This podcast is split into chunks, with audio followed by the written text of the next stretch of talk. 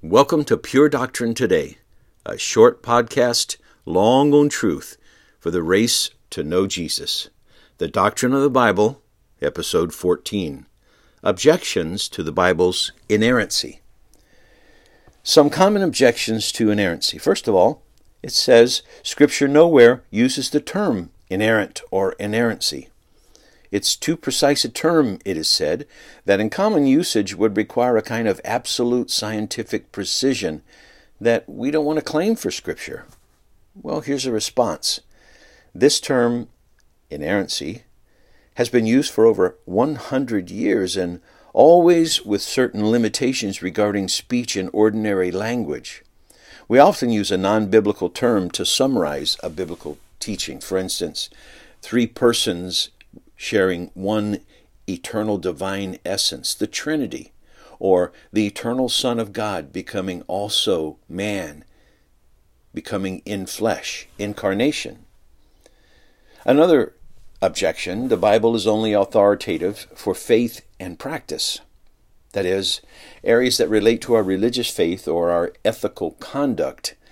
There could thus be false statements regarding minor historical details or scientific facts. These areas, it is said, do not concern the purpose of the Bible, which is to instruct us in what we should believe and how to live. In our response to that, Scripture tells us it is all God breathed. 2 Timothy 3:16. All scripture is inspired of God and perfect. Listen to Psalm 119:96. To all perfection, the psalmist says, I see a limit, but your commands are boundless. The Bible itself makes no restrictions on subjects to which it speaks truthfully. And the New Testament authors treat even the smallest historical details of the Old Testament as completely accurate. They use them in making their arguments.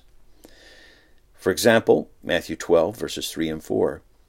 He, Jesus, answered, Haven't you read what David did when he and his companions were hungry?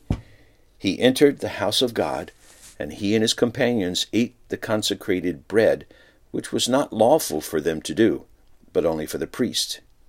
Again, Jesus speaks in Matthew 12:44 as Jonah was 3 days and 3 nights in the belly of a huge fish, so the son of man will be 3 days and 3 nights in the heart of the earth. Luke 4:27 And there were many in Israel with leprosy in the time of Elisha the prophet, yet not one of them was cleansed, only Naaman the Syrian.